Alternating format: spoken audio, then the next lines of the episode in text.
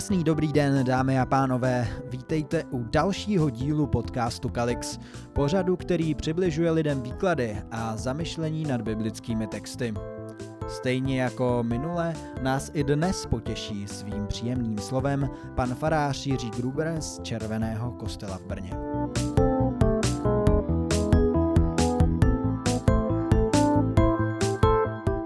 Milé sestry a milí bratři, dnešní neděli budeme pokračovat v kázání na některé žalmy a tak nám na dnešní neděli vyšel žalm 52., který nyní přečtu.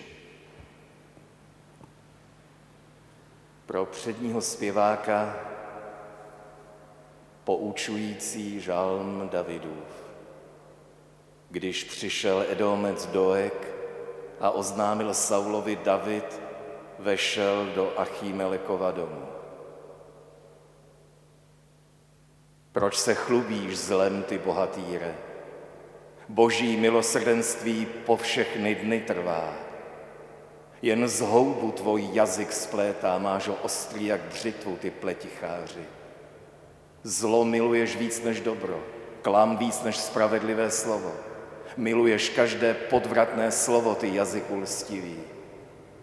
Proto Bůh tě smete provždy, popadne tě, ze stanu tě vyrve, vykoření tě ze země živých až to spatří spravedlivý, zmocní se jich bázeň a posměšně o něm řeknou, ano, to byl muž, jenž nepokládal za záštitu Boha, ve své velké bohatství doufal a zakládal si na své zhoubné moci.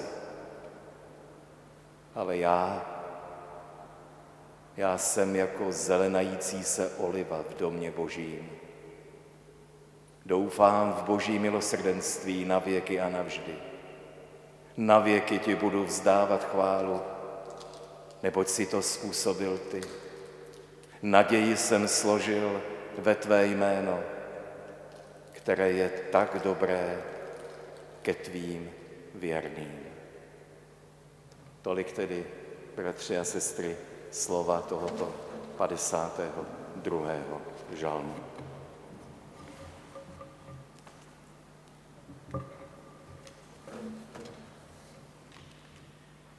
Milí přátelé, některé žalmy, jak jsme právě viděli a četli, mají v úvodu takové krátké jakoby uvedení do situace, do které jsou zasazeny.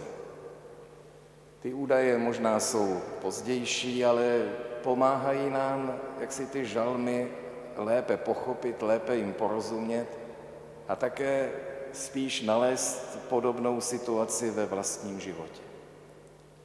Událost v životě krále Davida, kterou si v tomto případě máme připomenout, byla velmi smutná a tragická. Když David ještě jako mládenec byl pronásledován králem Saulem, potřeboval pomoc, ale lidé mu ji odpírali, protože se báli, že se jim Saul pomstí. Nakonec přece jen našel David a jeho muži pomoc, a sice u kněze Achímelecha, v Nóbe. A tam dostali chléb a památný Goliášův meč. Dočtete se o tom v první knize Samuelově 22. kapitole. David byl za tuto pomoc vděčný a zase se před Saulem rychle skryl. Bylo to jako když za války někdo pomáhal partizánům, ukrýval uprchlé vězně, pomáhal židům nebo za komunistů šířil zakázanou literaturu a podobně vlastně riskují ti, kteří dnes stojí v první línii, zdravotníci, hasiči, vojáci, policisté a všem mnohý další. Jenže na světě není pouze takovéto lidské hrdinství. Je tu také lidská zrada, lidská ničernost. A tak v době, kdy David naštívil tu svatyni v Dobe, v Nobe byl zde přítomen jakýsi muž jménem Doek Edomský. Viděl, co se stalo a všechno pověděl králi Saulovi, který pak vzplál hněvem a pro výstrahu dal kněze Achimelecha a všechny jeho příbuzné popravit. Bylo jich 85 mužů a žen. A když se to David, skrývající se v poušti, dozvěděl, zachvěl se hrůzou, uvědomil si, že ti lidé zahynuli kvůli němu. A uvědomil si také, když přijímal tu pomoc, že si všiml, že je tam ten Doek Edomský, ten jeden ze Saulových služebníků. Viděl ho, ale nenapadlo ho, že by se mohl ten člověk zachovat takhle podle. A nyní si to vyčítal a řekl památná slova. Vždyť to je, jako bych je zabil já sám. Takže ten dnešní žálm je určen do situace, kdy si člověk, tak jako ten David, tehdy uvědomí a přizná, že, že způsobil něco, co nechtěl, čemu možná mohl zabránit, ale nezabránil. Takových událostí, pravda, není mnoho, ale dovedou nás potrápit celý život. Zpětně si pak člověk vyčítá, co všechno mohl udělat, čemu všemu mohl zabránit, ale nezabránil, protože netušil, jak dovedou být lidé zlí, náhoda nespravedlivá, okolnosti nepříznivé. A tak došlo k nejhoršímu a nikdo už to nezmění. Do téhle bolestné chvíle promlouvá náš žalm a chce nás osvobodit osvobodit z pocitu viny za to, zač nemůžeme, ale přesto si to vyčítáme. Za to, co udělali jiní lidé, však neneseme vinu. Nemůžeme prostě všechno předvídat. Za to, co se stalo lidskou zlobou, náhodou, omylem, nedopatřením, cizí nepozorností, neneseme odpovědnost. Někdo si takhle vyčítá podíl na autonehodě, jiný možná nevědomky někoho nakazí, někdo někoho včas nevaroval, někdo možná něco netušil, něco tušil, ale nechal to být.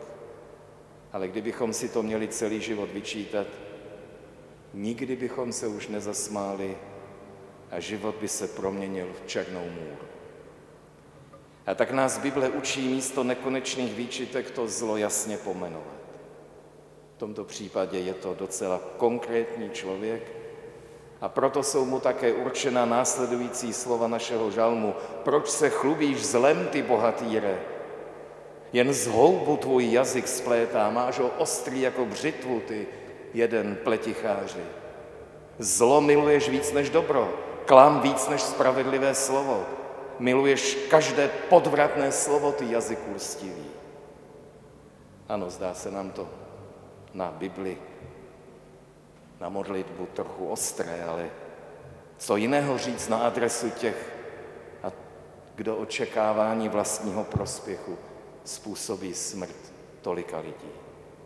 Nebo co si myslet o těch, kteří se pokouší vyřadit z provozu naše nemocnice, nebo o různých pirátech silnic. A co nezodpovědní politici, kteří štvou lidi proti sobě a nechápou, jak nebezpečná je to hra. A víte, že dnes je tomu 75 let, co bylo po těžkých bojích osvobozeno toto město. Po šesti letech strachu, zatýkání, udávání a poprav. Náš žalm pojmenovává příčinu takových zlých činů. Říká totiž, že jsou lidé, kteří zlo doslova milují a dávají mu přednost. A my si říkáme, jak je to možné, jak si může nějaký člověk zamilovat lež, lstivost, zradu, nepoctivost. Přece nikdo není od narození zlý a špatný. Přesto se někteří lidem, jak žalmista říká, dokonce chlubí. Možná je to tím, že zlo je přitažlivé, protože se zdá být jaksi jednodušší, pohodlnější, lacinější, bezpracné. Zlo slibuje rychlý úspěch a dosažení vlastních cílů. Ke zlu není třeba se dlouho namáhat, být statečný. Když zalžeme, zdá se, že máme hned vyhráno. Když použijeme síly, zdá se, že máme teď hned navrh. Když něco opíšeme, jsme hned hotoví.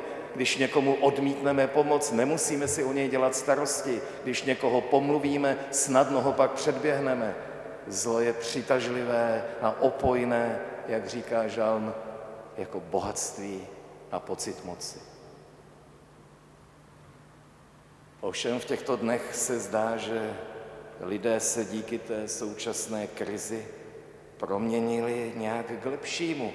Celý národ se semkl, lidé si nezištně pomáhají a někteří už doufají, že tahle změna bude trvalá, že nás ten koronavirus naučil být solidární, být obětavý. Kež by tomu tak bylo. Ale obávám se, že až budeme zase z nejhoršího venku, že se zlo začne zase roztahovat a pišní naparovat. Že to zlo bude pořád stejně přitažlivé, svůdné, prostě jednodušší.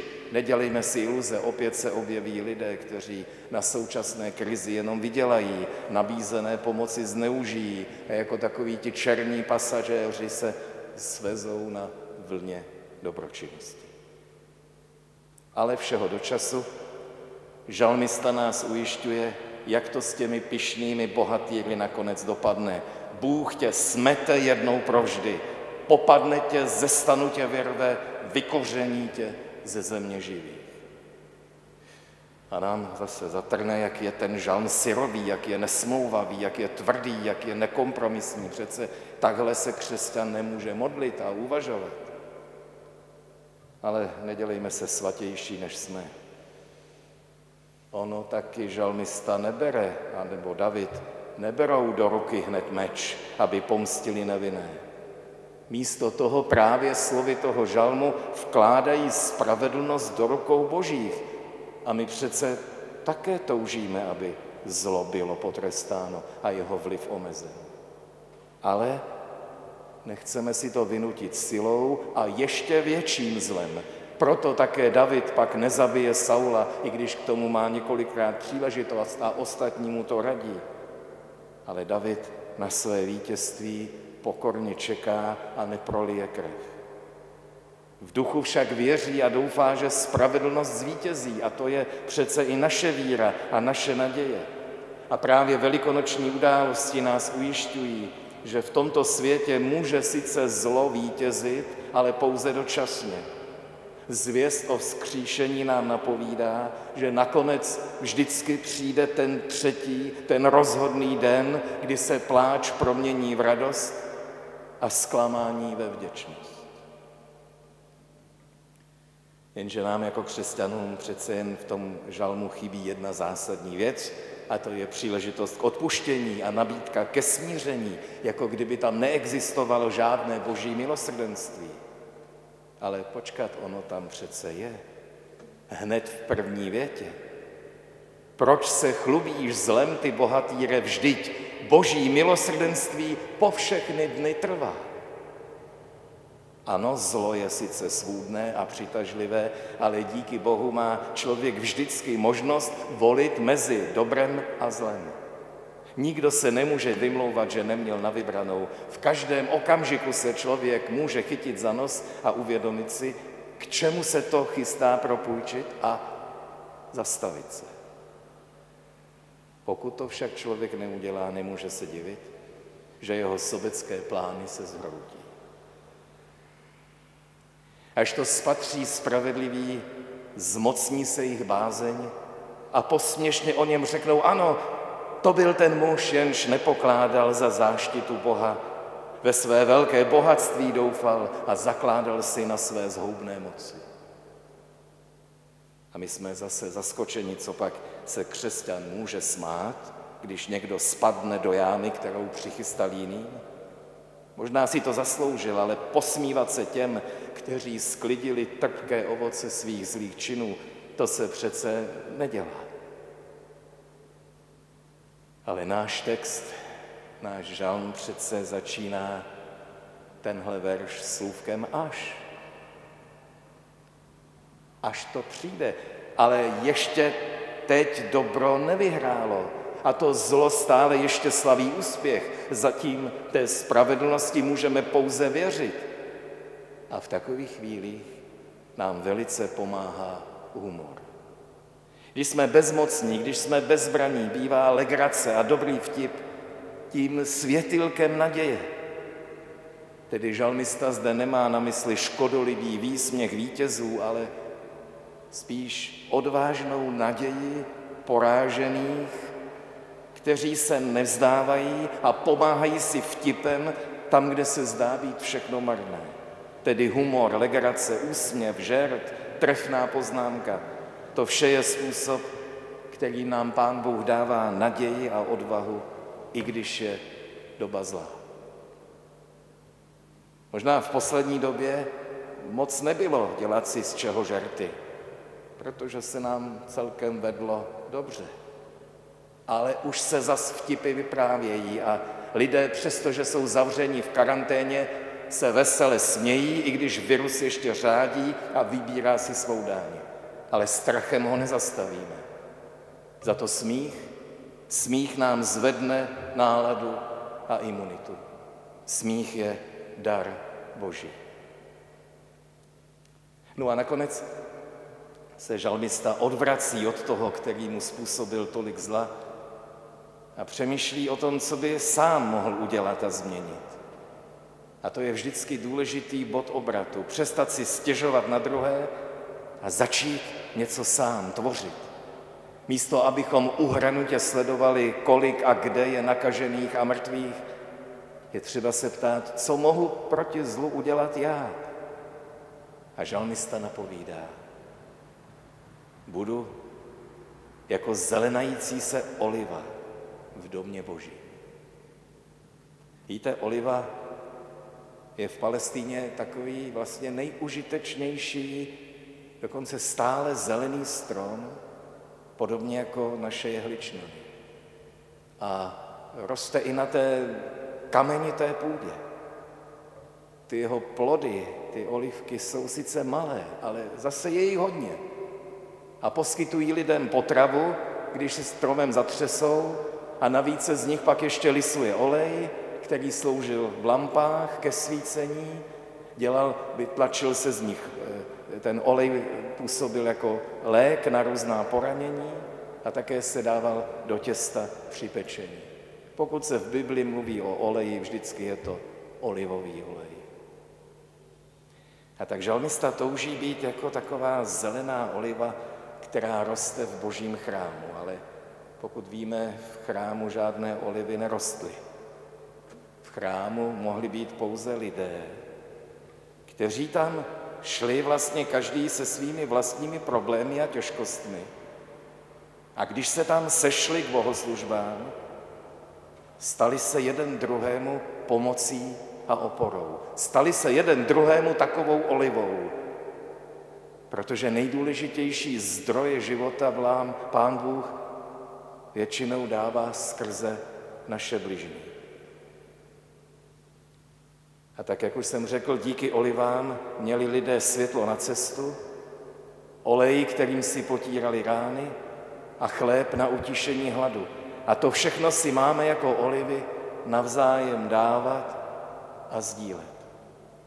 A žalmista nám ještě tom posledním verši jakoby napovídá, jak se to může stát protože být stále zelený, to vlastně znamená doufat v boží milosrdenství na věky a navždy. To je právě to, v čem se potřebujeme v těchto dnech povzbudit. Vytrvalost, odolnost a dlouhý dech. Vydržet a nevzdávat to, i když jsme nervózní, unavení a nejistí doufat v boží milosrdenství na věky a navždy. Dávat druhým olej ke svícení, pak může, si můžeme představit pod slovy vzdávat Bohu chválu za to, co způsobil. Díky za všechny, kteří tenhle olej ke svícení dávají kteří mají otevřené oči pro boží dílo. Protože často jsme smutní pouze proto, že nevidíme, co dobrého nám Pán Bůh dává. Ale když někdo rozsvítí a vzdá chválu Bohu za to, co způsobil, je to velká pomoc. Být olejem, který tiší rány, si můžeme představit pod slovy složit naději v Bohu. Ano, potřebujeme lidi, na nichž vidíme, že se nepodávají svým obtížím, ale bojují s nimi a tak nás povzbuzují a tiší naše rány tím, že nám trpělivě naslouchají. A být olejem v chlebovém těstu znamená okusit, jak dobrý je Bůh ke svým věrným. Ano, k víře patří dát si navzájem ochutnat, co dobrého jsme od Pána Boha poznali, prožili a přijali. Takže zhrnutě řečeno být olivou v domě božím znamená být tu pro druhé, nejen pro sebe. A být jim v božím domě znamená čerpat sílu od Pána Boha a předávat jí druhým. A proč to říkám? Protože jsme prožili zvláštní měsíc, kdy ten náš olivový háj, na který už jsme si popravdě řečeno i zvykli a brali ho jako samozřejmost, že tu máme společenství zboru, že se můžeme navzájem sdílet. Ten náš olivový háj byl jakoby uzavřen za plotem a my jsme se nemohli tak jako dřív navzájem setkávat, povzbuzovat, modlit, pomáhat si. Pouze náhradně, virtuálně, na dálku. Ale jeste olivy, které jsou jen na obrázku. Nyní se tu opět začneme setkávat a sklízet dobré olivy v chrámu Páně. A tak poděkujeme na závěr se žalmistou. Doufám v boží milosrdenství na věky a navždy. Na věky ti budu vzdávat chválu, neboť si to způsobil ty. Naději jsem složil ve tvé jméno. Je tak dobré ke tvým věrným.